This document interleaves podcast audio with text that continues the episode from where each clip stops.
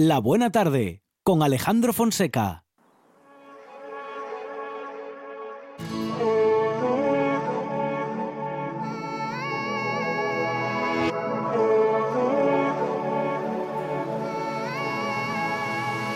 Una sonrisa que me cautivó.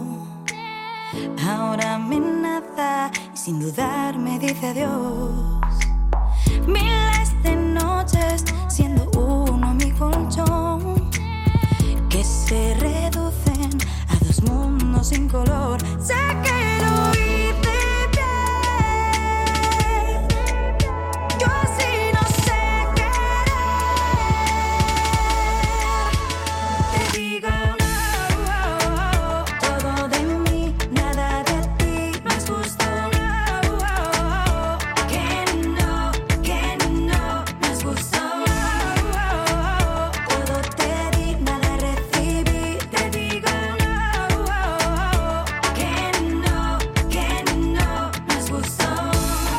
empezamos eh, nuestras horas más musicales de la semana y vamos a hacerlo hablando de un nuevo single de Cristina López Turbón, también conocida como Crislo. Cris, ¿qué tal? Buenas tardes.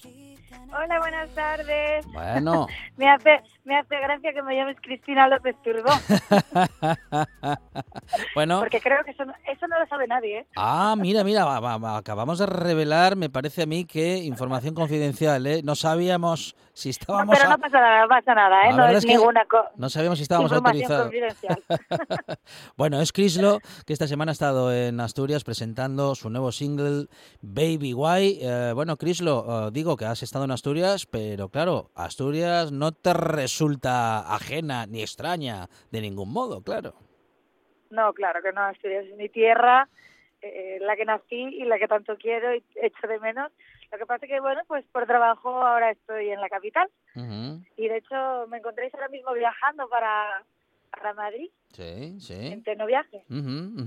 Bueno, ¿cómo, ¿cómo te trata el mundo artístico? ¿Cómo te trata la música? ¿Y cómo te trata la música por allí por Madrid, Crislo? Bueno, pues eh, a ver, no me puedo quejar, estoy muy contenta. Aunque mi proyecto es un proyecto que empieza desde cero y empezamos, pues, como digo yo, con los pies en el suelo, que es como hay que empezar y poquito a poquito eh, estoy muy contenta porque tengo un equipo de trabajo que me ayuda en todo, eh, día a día están codo con codo trabajando conmigo. Sí es verdad que yo, bueno, pues mm, me gusta un poco estar también, formar parte de, de todo el trabajo, pero pues muy contenta porque empecé un poquito sola eh, y fui metiendo a personas en mi equipo de trabajo y a día de hoy pues bueno, pues parece que poco a poco estamos saliendo ya es mi segundo single. Justamente es tu eh, segundo single, este Baby Why, de, ¿de qué habla Baby Why, Crislo? Bueno, pues Baby White eh, habla de un amor pasajero del cual recuerdas con desde la ternura y desde el cariño, no no es un no es una canción triste, aunque evidentemente habla de un amor que no que no surgió, no salió adelante, pues porque se separaron los dos protagonistas. Sí. No es una historia que sea mía, pero, pero bueno, eh, pues eso, se separaron y entonces la chica se acuerda de, de, de- de su pareja, pues y se pregunta a Baby Guay, ¿por qué, ¿por qué no? ¿Por qué esto no salió? ¿Qué- ¿En qué fallamos? Bueno, eh, lo- los, los amores, digo, las historias de amor, la mayor parte de ellas mm, están destinadas a no ser o al menos a ser durante un tiempo y a dejar de ser en poquito tiempo, porque claro, si no, mm, es decir, si todas tuviesen éxito, ah, en fin, no sé cómo nos podríamos mover por el mundo, Crislo. Claro, eso siempre lo digo yo, ¿eh? Mira, cuando tengo amigas o amigos que están sufriendo un desamor, y siempre lo digo, de, bueno, llorar por amor es bonito y es que estamos destinados a eso. O sea, las relaciones, un 99,9% de las veces no es el amor de tu vida y cuando encuentras el amor de tu vida, finalmente, pues, pues lo es. Mientras tanto, pues vives eh, o te dejan o dejas. Eso depende de la relación, pero bueno, siempre son desamores y finales tristes, yo creo, ¿no? Bueno, y de eso se ocupa mucho el arte en general y la música en particular, Crislo, y tú lo haces con este single, y en este single, Baby Why, eh, hablas de un desamor y también hablas de, bueno, de, de, de, esta vocación también, ¿no? De la tuya con la música y tu amor, hablando de amor, digo, tu amor por la música, que viene desde muy atrás. Sí, sí, sí. Y además estoy hablando con vosotros y me produce ternura porque yo empecé a cantar en Asturias muy pequeña, con ocho años. Donde de aquella yo creo que ni sabía cantar, hacía lo que lo que podía porque no, no me había ni cambiado la voz. O sea, era una, era una, una nena súper pequeña. Y bueno, pues mi familia siempre me apoyó. Ya desde pequeñita empecé a cantar y a bailar. Y en Asturias me brindó la oportunidad de profesionalmente empezar a dedicarme a ello y hasta el día de hoy, pero vamos, que por eso le doy las gracias y me da ternura acordarme porque Asturias fueron unos años muy bonitos para empezar en este mundo. Bueno, y ahora eh, se está viviendo, está viviendo Crislo buenos años en esto de la música en Madrid, viajando, eh, grabando con estas nuevas propuestas, segundo single. ¿Cómo es la vida de Crislo a día de hoy? Pues la verdad que mi vida ha cambiado mucho, porque claro, no es lo mismo trabajar en un espectáculo en el cual tú eres una contratada y bueno, dentro de que tú no dejas de, ser cantante y de poner aportar tu granito de arena, eh, es un espectáculo que está dirigido desde arriba y tiene un guion en el cual tú eres pues un trabajador más. Ahora estoy con mi proyecto personal y la verdad que como nunca lo hice, pero pensé de primeras, me dio miedo, ¿sabes? Empezar porque son muchas cosas, no solo es ponerte a cantar y decir, venga, me subo un escenario. No, hay que crear, hay un proceso creativo muy grande detrás de todo esto, hay una búsqueda de identidad también del cantante que hay que tener claro a la hora de, de componer y a la hora de producir un single y la verdad es que me está encantando porque es como buscarte a ti mismo. Eh, sí es verdad que yo ya desde pequeño yo creo que lo tenía un poco claro lo que, lo que quería y siempre soñaba con eso. Y pues en estos dos años que llevo en Madrid, ponerlo a cabo y, y o sea, coger y hacer eh, las canciones, todo eso que yo siempre tenía en la mente, llevarlo a cabo, pues está siendo súper guay. Es un proceso creativo pues muy bonito. Es Chris Lowe y eh, nos ha presentado en esta buena tarde, en esta conversación, su último single, Baby Why, eh, bueno, que ha estado presentando en estos días también en Asturias. Ahora le encontramos viajando hacia Madrid y va a seguir girando con su música y va a seguir dándonos muchas sorpresas y buenas noticias en lo musical en esta buena tarde. Chris Lowe, muchísimas gracias, que vaya muy bien y un abrazo desde la radio del Principado de Asturias. Gracias. Muchísimas gracias. Os mando un besazo y espero que os guste muchísimo mi nuevo Bye. Un beso, gracias.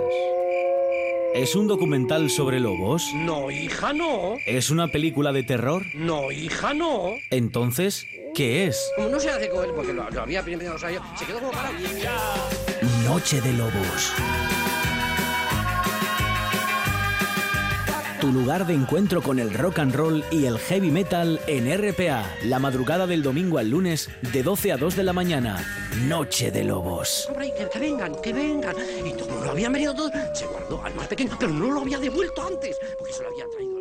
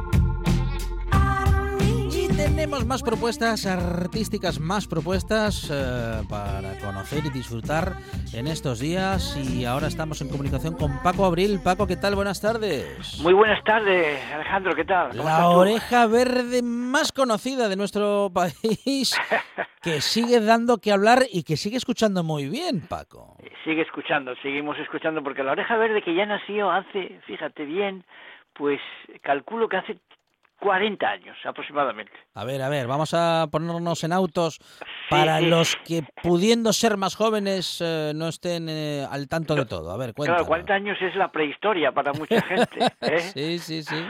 identifican 40 años con las cuevas del Pindal. bueno, pues mira, esto apareció, el, el, poema de la oveja verde lo descubrí en un libro de, de Francesco Tonucci, un psicólogo italiano, que a la vez utilizaba un seudónimo para hacer sus dibujos, era un, es un gran artista, y, se llama, y utilizaba el, seudónimo de Frato. Y entonces en ese libro que se titulaba precisamente Con ojos de niño, vi el poema Un señor maduro con una oreja verde, que está escrito o estaba escrito por otro gran escritor, que es Gianni Rodari.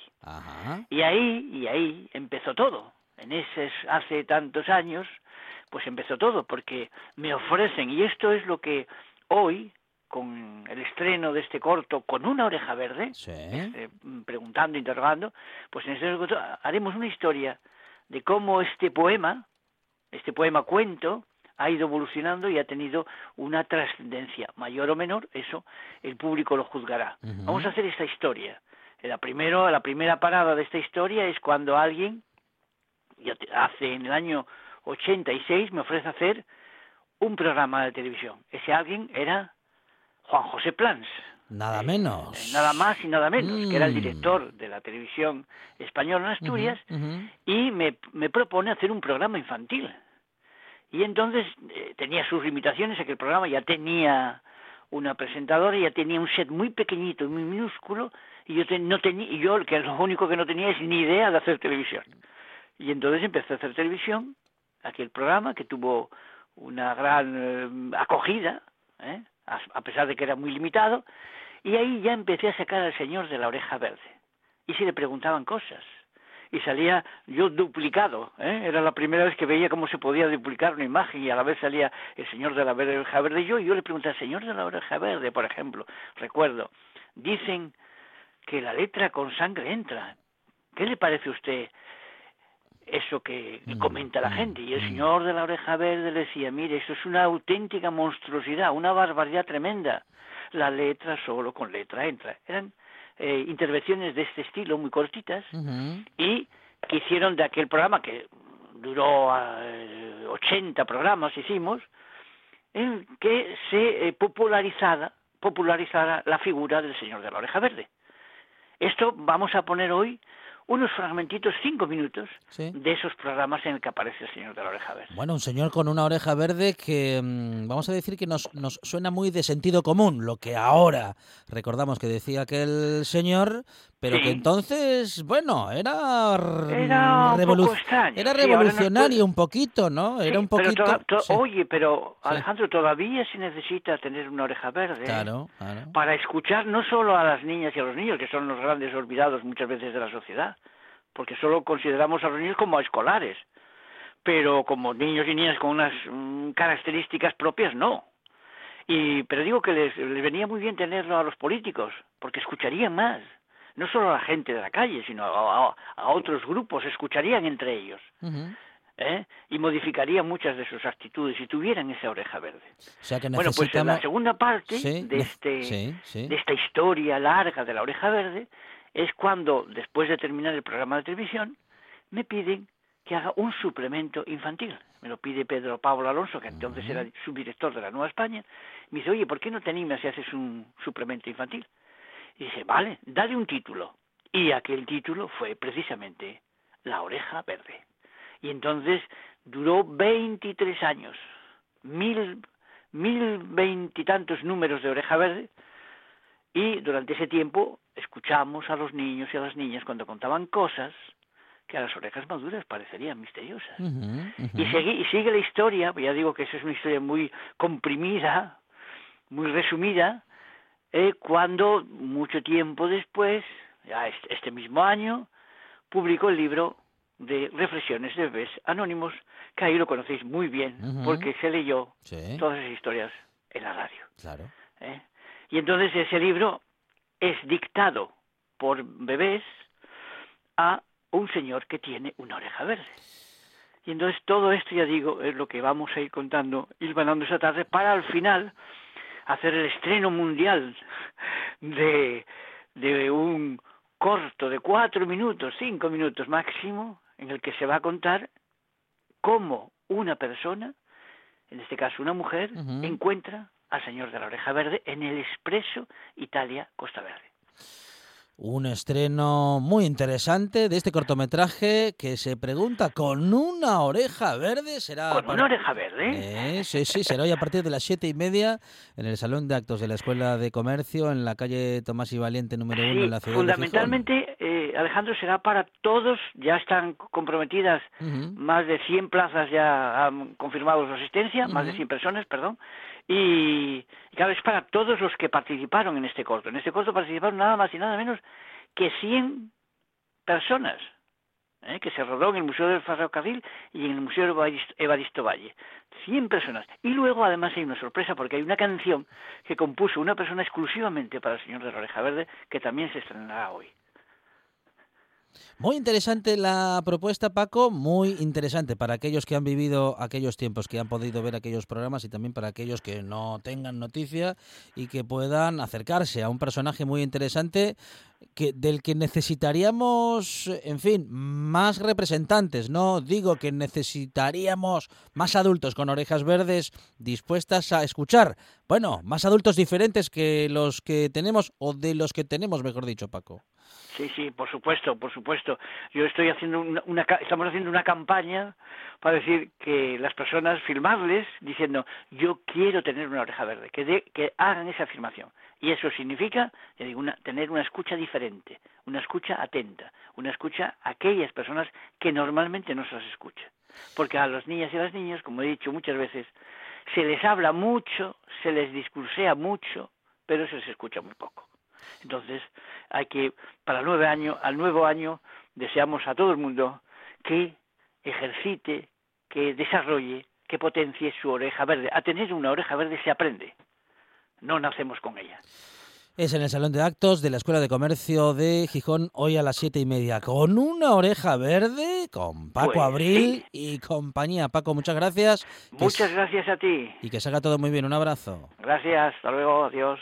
La radio es información, noticias, actualidad. La radio es entretenimiento, es música. La radio es palabra. Pero sobre todo, la radio eres tú. RPA. Si nos escuchas, te escuchas.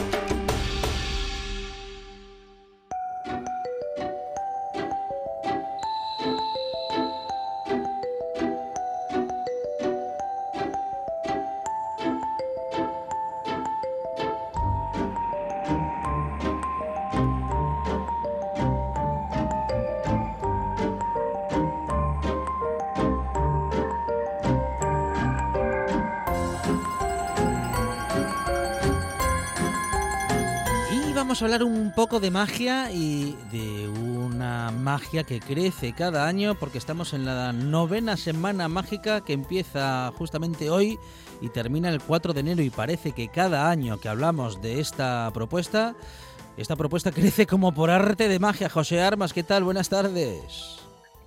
Hola, buenas tardes. ¿qué tal? José Armas es el ilusionista y es, eh, bueno, pues el organizador de estas eh, jornadas, de estas semanas mágicas que, como decimos, José, mm, bueno, crecen cada año. Empezó hace, hace una semana ya que empezamos. Hoy empiezan las galas internacionales. Ah, muy bien, muy bien. Bueno, bueno, bueno, bueno. Llevamos una semana ya con espectáculos mañana, tarde y noche hasta cinco al día. Impresionante, impresionante. Y todo, bueno, pues todo siempre muy lleno porque, claro, la magia nos gusta mucho a todos y es algo con lo que todos nos divertimos muchísimo, José Armas verdad que llevamos nueve años, ya digo, se llama Semana Mágica, aunque ya dura varias semanas, porque ya no sabemos cómo hacer para crecer y abarcar a todo el público que, que cada año abarrota todos los espectáculos.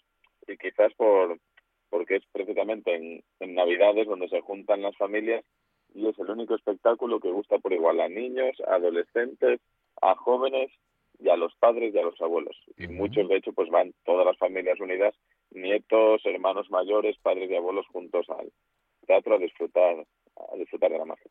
Ilusionistas eh, y magos de todo el mundo que llegan desde Rusia, desde Francia. ¿Cómo llegan a esta selección final, José? Pues la verdad que cuando empezábamos, pues bueno, pues había que negociar duro con algunos de los mejores magos del mundo para poder tenerlos en el festival, pero ya hace años que son magos de todo el mundo los que nos llaman para, para estar aquí, que son ellos los que tienen más interés en estar aquí, porque el prestigio que ha alcanzado el, el festival hace que a ellos les sirva de aval el decir que han actuado en la gran gala internacional de la Semana Mágica en el Teatro Jovellanos, a ellos les sirve de aval para luego venderse ante ante otros festivales, porque como digo, cada año reunimos en una misma gala, en un mismo espectáculo en el Teatro Jovellanos, a cinco de los más importantes magos del mundo, reuniendo entre todos ellos todas las disciplinas del ilusionismo. De modo que ah, para cualquiera de los días que consigamos entradas, o en todo caso para cualquiera de los días que coincida con que podemos y queremos estar allí, vamos a, en fin, vamos a disfrutar y nos van a sorprender seguro.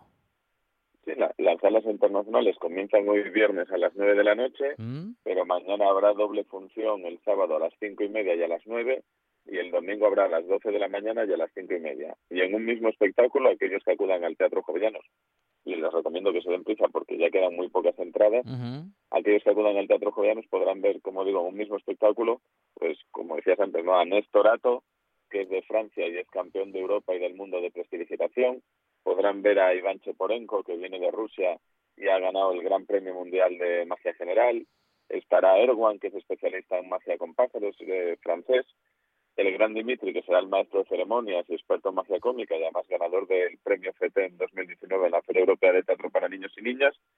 Y además Víctor Cerro, que es especialista en magia de, alto riesgo. Tiene varios récords mundiales y, hace números, pues bueno, pues se ha llegado desde congelar vivo a permanecer más de 20 minutos en un alto horno de gas. Y aquí en el Jovellano realizará entre dos y tres de sus números. Uno se llama asfixia, con una urna de agua, que ya con eso mm. lo digo todo. Y el otro será un escape de, de, alto riesgo, en el que escapará colgado de, con una camisa de fuerza y con fuego de dos planchas llenas de cuchillas que, que si no escapa a tiempo, pues le atravesarán. Y alguno de los días también nos dará nos dará alguna otra sorpresa.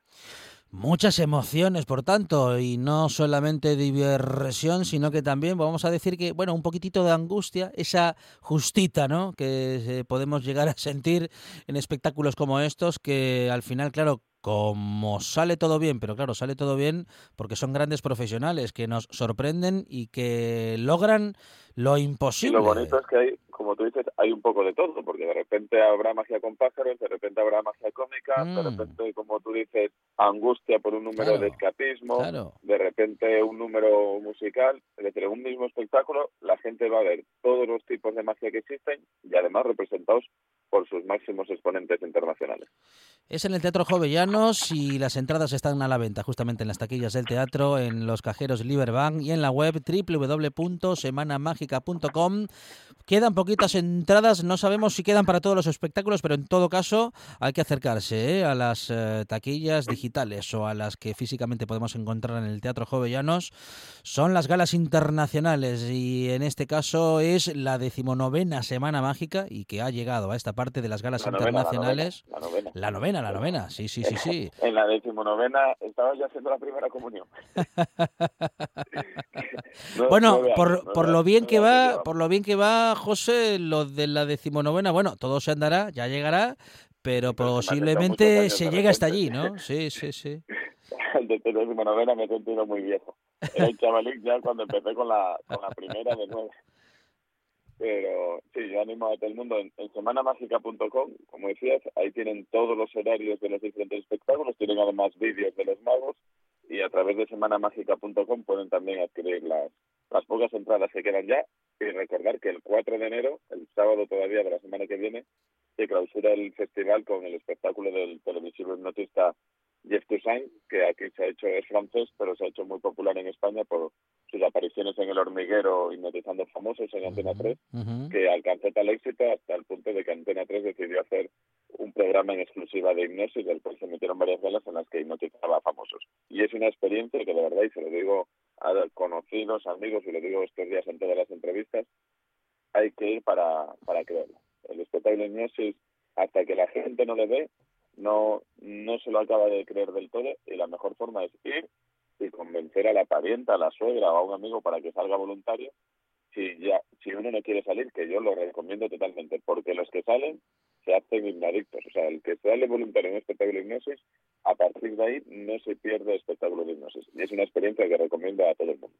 Es, el 4 de enero en el en el Teatro Jovellanos, pero tienen también toda la información en semanamágica.com. Es el creador de la Semana Mágica y en este caso celebra con nosotros la novena Semana Mágica. Es José Armas, el ilusionista. José, muchísimas gracias. Que salga todo muy bien como todos los años y que siga creciendo. Gracias a ti, Alejandro, y felices fiestas para ti y todos los oyentes de la radio del Principado de Asturias. Gracias, un abrazo. Un abrazo. Estás escuchando. Estás escuchando RPA, la radio autonómica.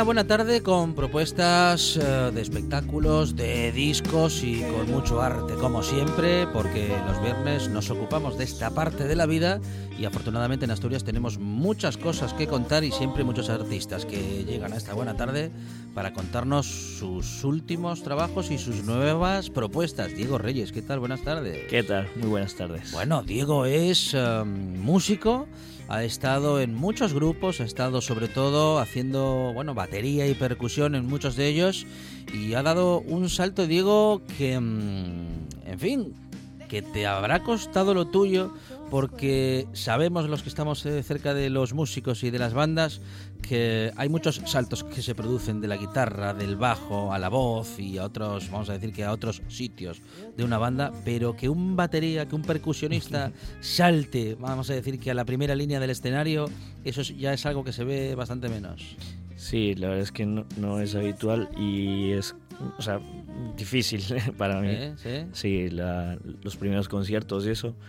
Pero, pero bueno, ahí, ahí se está. Se, se intenta eh, hacer lo mejor posible y bueno, es, es distinto. sí. Bueno, bueno, mm, e- eso, eso lo has dicho que te ha costado. Te ha costado decidirte, te ha costado atreverte, porque seguro que tú mm, la música que nos enseñas en esta propuesta, y que, de la que ahora vamos a hablar, con título incluido, mm, seguro que lo tenías, eh, digo, esta música la tenías pensada eh, e incluso ensayada desde hacía tiempo. Sí, este es un proyecto que lleva muchísimos años, desde que vivía en Madrid más o menos, y que nunca me decidí a, a- a dar ese paso, a, sacarlo fuera, a- pero me hice la propuesta de que en 2019 tenía que salir y ya ves, y estoy hasta aquí en la radio hasta presentando. Bien, bien, bien, bien.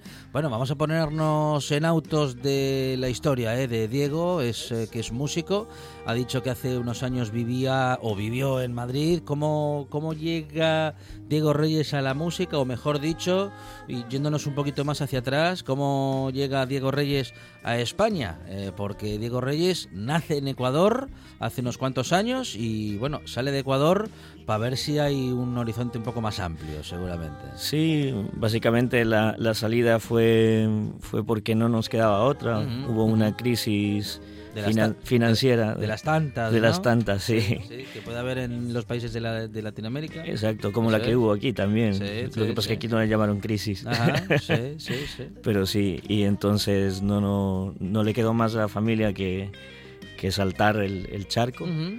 Y bueno, de esas, de esas cosas desafortunadas, pues salen también otras cosas con fortuna, que es, por ejemplo, haberme encontrado con la gente con la que me encontré, haber estudiado música con los profesores con los que estudié, que fueron y que son baterías que, que, admiré que, y que tuve esa suerte también de poder hacerlo. Y poco a poco, según vas conociendo a gente, pues vas llegando a, a montar grupos, a, a, tocar fuera, a conocer un poco cómo, cómo es el, el, mundo de la música, el duro mundo de la música. Mm, mm. el duro, duro mundo de la música, un poco más duro para alguien que, claro, llegando de fuera, no tanto por lo de llegar de fuera, sino por esa circunstancia, ¿no? Que hace que quien llega de fuera conozca a poca gente o a ninguna. Desconocimiento, sí, eso, eso está claro. Yo creo que también es una suerte porque la música une bastante a la gente. La gente tiene la mente muy abierta cuando, cuando se trata de música, cuando se, trata de arte en general. Y entonces eso ayuda bastante. Pero sí que es verdad que, el, que dar esos primeros pasos, eh, aunque no parezca, también hay choques culturales que uno, dice, bueno, nada, tenemos el mismo idioma, eh, las, las, culturas son muy parecidas, pero, pero no, hay, hay que saber eh, moverse, adaptarse, hay que saber. Sí, sí, pero bueno, al final eh, fue, fue largo el recorrido, pero intenso también. Bueno, hay que saber adaptarse, hay que saber hacerse al sitio, a la gente, a cómo se hacen las cosas Exacto. Eh, en lo musical, cómo se hacen las cosas en Ecuador y cómo se hacen las cosas en España. ¿Es parecido? ¿Es...? Sí, yo también empecé allí en, en, Ecuador eh, de pequeño, o sea, tenía creo que con 15 años y empecé ahí tocando la batería. Y bueno, no, no, lo viví como las experiencias que viví aquí, pues ya con una, entrado con, más edad y también con una perspectiva pues un poco más madura y todo eso. Pero pero la experiencia fue fue muy buena, es un camino que repetiría. Sí. Una experiencia buena, eh, dura en algún dura, momento. Sí, sí, sí, O sea, es que sobre todo en la música, que, bueno, muchas veces se habla de industria musical, yo hay veces, a veces parece que no la hay. Eh, es una profesión que, que, todavía cuesta reconocerla como una profesión en, en, en, España, por ejemplo. Es un poco complicado, bueno, se podría hablar muchísimo de ello, pero bueno. Lo que sí es que se sigue en la lucha, eh, los compañeros con los que eh, he tocado, como el, el, resto del gremio con el, con el, al que conozco y tal, eh, son gente luchadora y que les gusta luchar además en, en, en la música, en, seguir ahí con las propuestas. Bueno, bueno. Diego Reyes está con nosotros, es eh, músico especializado en, eh, bueno, no solamente en la batería, sino que en la percusión en general. Eh, cualquier cosa que haga ritmo, cualquier cosa que suene, a un percusionista le vale, Diego. Sí, yo creo que sí. Ahí se, se puede hacer. Yo desde niño ya mis padres les tenía locos porque cuando comíamos en la mesa no paraba. Hacías ritmo con, eh, con, las botellas, con, todo la lo que mesa. La madera vale, pero también vale el, el, vamos, el cristal porque es un sonido más agudo. Todo lo que tenga a mano. A mí me vale todo. Para hacer ritmo no paro. Sí, sí. Ah, nos presenta Diego Reyes su proyecto Ladrido, eh, un proyecto que llega, vamos a decir que como primera parte parte, que hay pensada una segunda de canciones incompletas, pero bueno, en todo caso vamos con este que estamos escuchando, con Ladridos. Diego, eh, cuéntanos, bueno, pues algo de este trabajo. Vamos a seguir con tu historia vamos a seguir con todo ello, porque nos quedamos en, bueno, en esa primera parte. Nos tienes que contar cómo fueron esos años en Madrid y con quiénes coincidiste en esos años, ¿eh? Vale, sí. A ver, el, el momento, lo de ladrido, lo que estamos, estoy empezando con ladrido, es un trabajo ahora mismo audiovisual en el cual eh, se me ocurrió empezar la casa por el tejado. Y porque bueno, yo creo que en, en, cosas artísticas te puedes permitir cierto tipo de licencias, yo creo que esa es una de ellas. Y si me equivoco, pues me he equivocado. Entonces la idea es un poco eh, sacarlo desde una manera mm, visual, desde una manera directa, que salga todo muy en directo, muy, muy crudo, muy orgánico y, y luego ya eh, eh, plasmarlo en lo que sería un, un, disco, pues, como un disco con una grabación, ya como, como todas las, las grabaciones profesionales. Lo que se, se, intenta conseguir con esto es que se, que se vea precisamente esa, esa crudeza, esa, esa, eh, lo natural, esa naturaleza de, de, de la canción. entonces decidí hacerlo de una manera muy, muy directa también y contando con colaboraciones de, de amigos que, que, también que da la, da la, suerte y da la casualidad de que, de que son muy buenos músicos, aparte de ser muy buenos amigos. Y entonces la idea eh, eh, primordial era en plan de encontrarnos, eh, grabarlo sin ningún tipo de ensayo ni nada y que eso quede plasmado de una manera audiovisual. Y, y, bueno, y subirlo a, la, a, la, a, las redes, sobre todo a la, a la, a la web, y que quede allí hasta que colapse. Bueno, ya habéis trabajado, por lo que dices, Diego, a primera toma. Sí, sí, sí, sí. Eso es lo que, lo, lo que, lo que me, me, gustaría recalcar sobre todo de esto, que es que es todo muy, muy natural. No, no hubo ningún ensayo, no hubo nada. Y, y, fue vernos allí mientras estaban los cámaras montando, pues era en plan de, bueno, yo voy a hacer esto y, y yo esto y dije, a mí me vale, vamos uh -huh, a ir con ello. Uh -huh. Y, y, me, y, cada vez que lo escucho me, me, gusta pues precisamente ver eso, ver cómo eh, cada uno de los músicos se, se desenvuelve, se defiende y, y, se desarrolla con esa, eh, con esa naturalidad. Yo creo que, que plasmar eso es, es, muy, es muy bonito, ¿sí? forma parte de, de, algo, de algo muy real porque luego puede pasar a una grabación profesional, pero en la grabación profesional es que está claro que, que se pueden meter muchos más detalles, uh -huh. todo está mucho más elaborado. Entonces por eso decidí em empezar al revés. Así que, se, que, no se, que no salga todo elaborado directamente, sino que salga lo crudo. Estamos con Diego Reyes eh, presentando su proyecto Ladrido, un eh, proyecto que le ha traído hasta nosotros en esta buena tarde en la radio del Principado de Asturias y que antes, un poquito antes de esto, mmm, bueno, pues había llevado a Diego Reyes su vida y las circunstancias, bueno, a Madrid. Cuando llegas a España, Diego, o cuando llegáis con tu familia a España, eh, lo hacéis por Madrid. Sí, sí, sí. Eh, quedamos en, en, en, Madrid. Bueno, después de, de, una historia, las historias estas de, uh -huh. de, de, de, salir de tu país, de, no tener permiso para acceder a otros y tal, uh -huh, uh -huh. pues te hace que, que, el, que el camino para, para, llegar sea mucho más largo, un poco más complicado. Pero, pero bueno, al final llegamos y y a partir de ahí pues empezamos de cero. Uh -huh, uh -huh. sí. ¿De cero o como en el Chinchón, Diego? A menos, a menos 10. Menos 10, sí. sí, sí. Por ahí está la valentía de mis padres uh -huh. y, y, bueno, y las ganas de seguir adelante. Eso me, como, me quedó como, como la moraleja de todo esto. Alguien que atraviesa esa parte de la vida, ese modo de, bueno, de, pues, de salir de casa, de dejarlo todo, dejar el barrio, los amigos, la gente conocida, incluso los vecinos a los que no se saludaba por cualquier por cualquier conflicto de esos de barrio, eh, bueno, se echa de menos incluso eso, digo, pero en todo caso, además de lo que se puede echar de menos y, y no, que bueno, ya han pasado algunos años de todo ello, el que pasa por una cosa así está preparado para cualquier cosa. Sí, yo creo que sí. El, yo a veces que lo pienso, que, que si volviese una crisis de esas, pues bueno, ya se sabe lo que, lo que pasó y, que se podía salir adelante. Y, eso sí, es verdad. Es, una, es un, algo que se ha aprendido.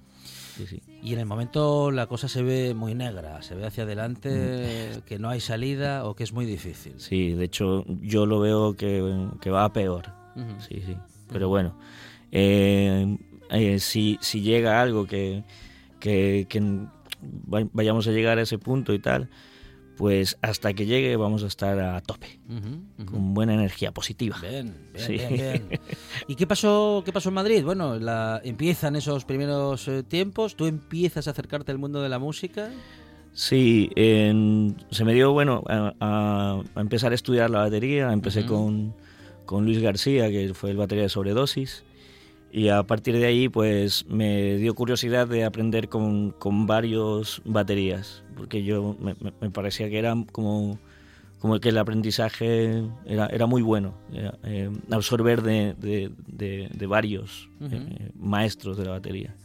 Y entonces ahí se me dio, por, estuve con, con Alberto Madrid, que estuvo en Sober, estuve con Ezequiel Navas, que ahora está con, con Rafael, y en el conservatorio estuve también con con José Luis Nieto, que, fue el primer batería de Rafael también. sí. Ah, la casualidad, sí, sí. Mm, y bueno, mm, mm. con, muy bien. Buenos contactos eh, en un principio en el que pues estabas en una ciudad que te resultaba extraña, pero te acercaste a buenos profesionales que te echaron una mano, que te enseñaron lo que sabían y así empiezas a tener tus primeros contactos con músicos. Eh, ¿Y cómo se da, bueno, la parábola de estando en Madrid, llegado de Ecuador, bueno, pues empezar a tener contacto con gente de Asturias, con gente de Avilés, eso cómo, cómo pasó, porque claro, a ver, asturianos hay en toda España, muchos también están en Madrid.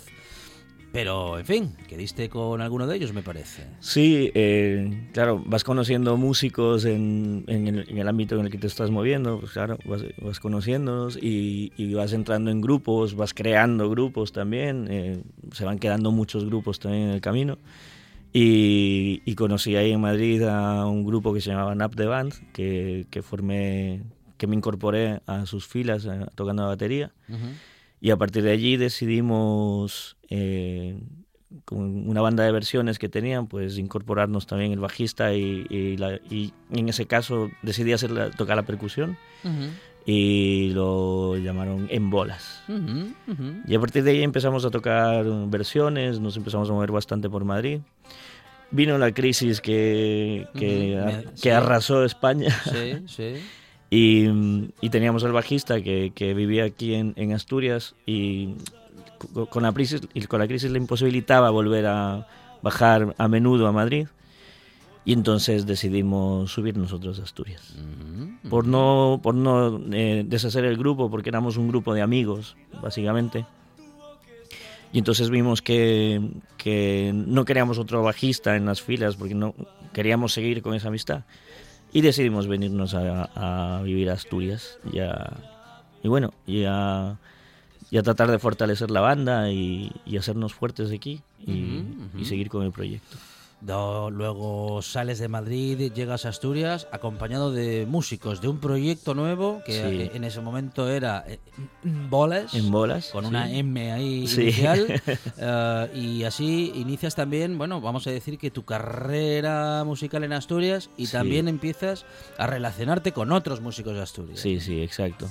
A partir de ahí es cuando salen todas estas amistades. Lo, lo bonito es que siempre está relacionado con la música y entonces claro, empezamos a movernos tocando por aquí, por Asturias, y empezamos a conocer a gente del, del, gremio, que, a mí una de las cosas fue que me sorprendió la calidad musical que, que, había aquí en Asturias, y que hay. Es una cosa que dije, oh, vaya nivel. sí, sí. Y eso está, la verdad es que me, que me gustó bastante también. Y, y, bueno, y a partir de ahí, pues bueno, y fuimos así colaborando con, con más músicos, eh, juntándonos en, los conciertos, pues con, más grupos y todo eso. la verdad es que muy bien. Bueno, y estuviste en más de una formación, porque no sé si lo hemos comentado, pero Diego Reyes ha estado también eh, como percusionista en Blues and Decker. estoy, estoy. Estuvo y está en Blues and Decker también como batería, con Alberto y García en la percusión. percusión sí. Eh, y, y, ahora en Ladrido, eh, ¿cuántas cosas hace Diego Reyes? bueno, sí, el los proyectos musicales en los que estoy eh, siguen allí, eh, seguimos ahí dando caña. Sí, con Blues and Decker, de hecho, tenemos un festival el, próximo mes en Oviedo, Festival de Blues, que estamos con muchas ganas. Eh, la percusión también, como había estudiado percusión, me llamaron también para Alberto y García y me apunté en cuanto me lo dijeron porque me, me encanta. Y eso no, no, para nada te imposibilita en, poder sacar tus proyectos, el, proyecto personal, este por ejemplo, Ladrido, que, mm, que, bueno, que la verdad es que se puede eh, compaginar perfectamente eh, y, y, también eh, trabajando yo creo que con la misma intensidad en cada, en cada una de, de, las cosas que se hace, con, con, el mismo corazón y con las mismas ganas. Entonces ahí es cuando tienes todo de una manera equilibrada horizontal. Mm. horizontalidad. El camino.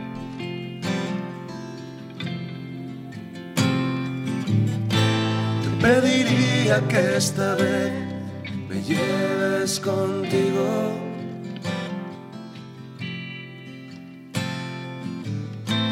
Si prefieres huir, esta noche hará frío.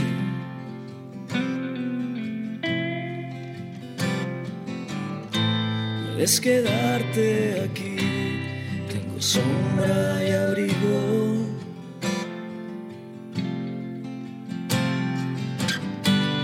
Si resbalas en la carretera, tendrás mi suerte contigo. Te llevará hasta donde tú quieras. Yo te enseñaré el camino ¿De qué hablan las canciones de Diego Reyes?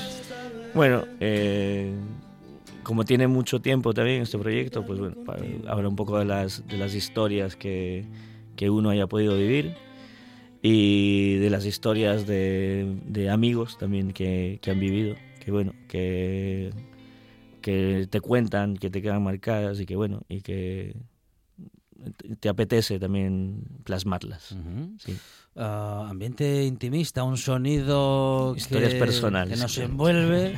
Eh, hay, ¿qué, ¿Cuál es el estilo? ¿Cuál, qué, qué estilo, qué estilos están eh, bueno, influyendo en estas primeras eh, canciones de Diego Reyes? Sí, bueno, eso para mí sería un poco complicado. Yo siempre lo llamo es un rollo cantautor. Lo que pasa es que siempre las veces que lo he querido llevar a, a un estudio no, no he sabido por dónde llevarlo porque se me ocurren muchos, muchos ritmos, muchos estilos precisamente para ello.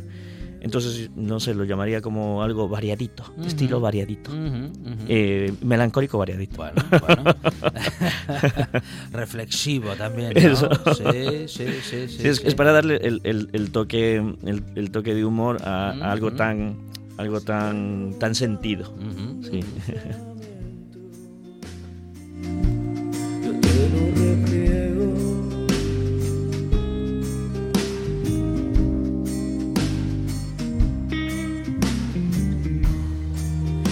El sol radiante con su luz y como en cada amanecer te despertará.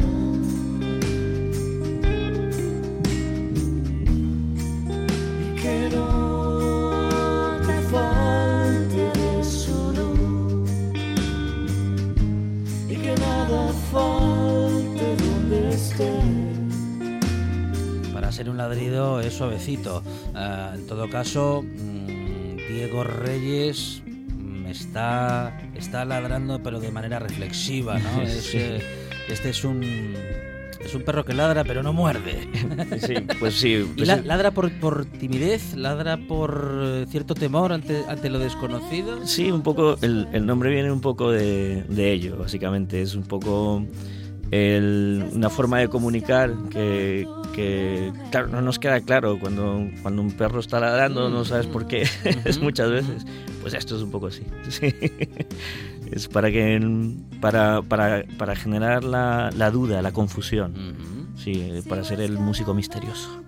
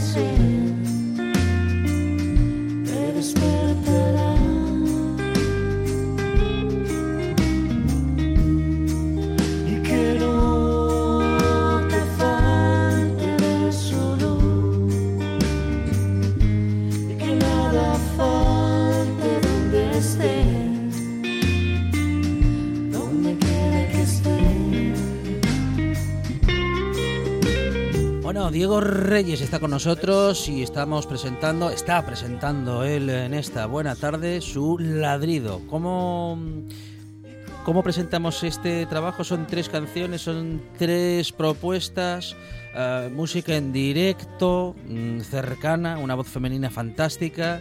Eh, ¿Cuántas canciones tenemos aquí, Diego?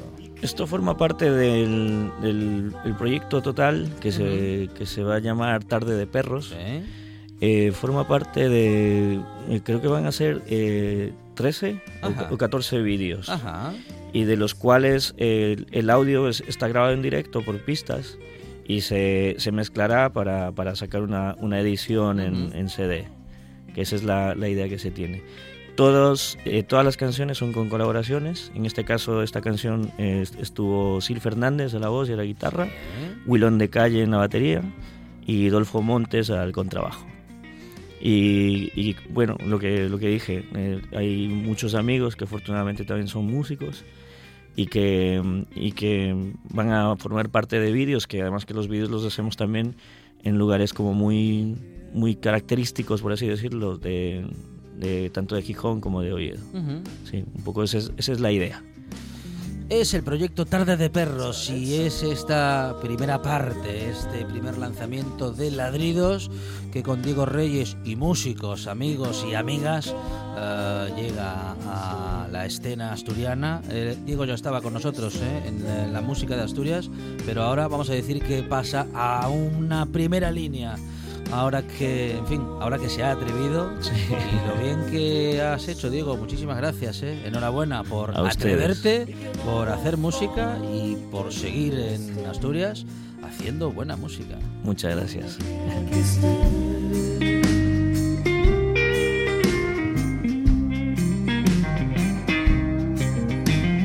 Vamos a llegar a las noticias, tras lo cual esta buena tarde sigue tenemos muchas propuestas artísticas, tenemos mucha música, tenemos tenemos un montón de historias musicales que contar después de las noticias aquí en RPA, aquí en la Buena Tarde, hasta las 8, más Buena Tarde y más radio. Si estás buscando tu remedio, yo te lo ofrezco.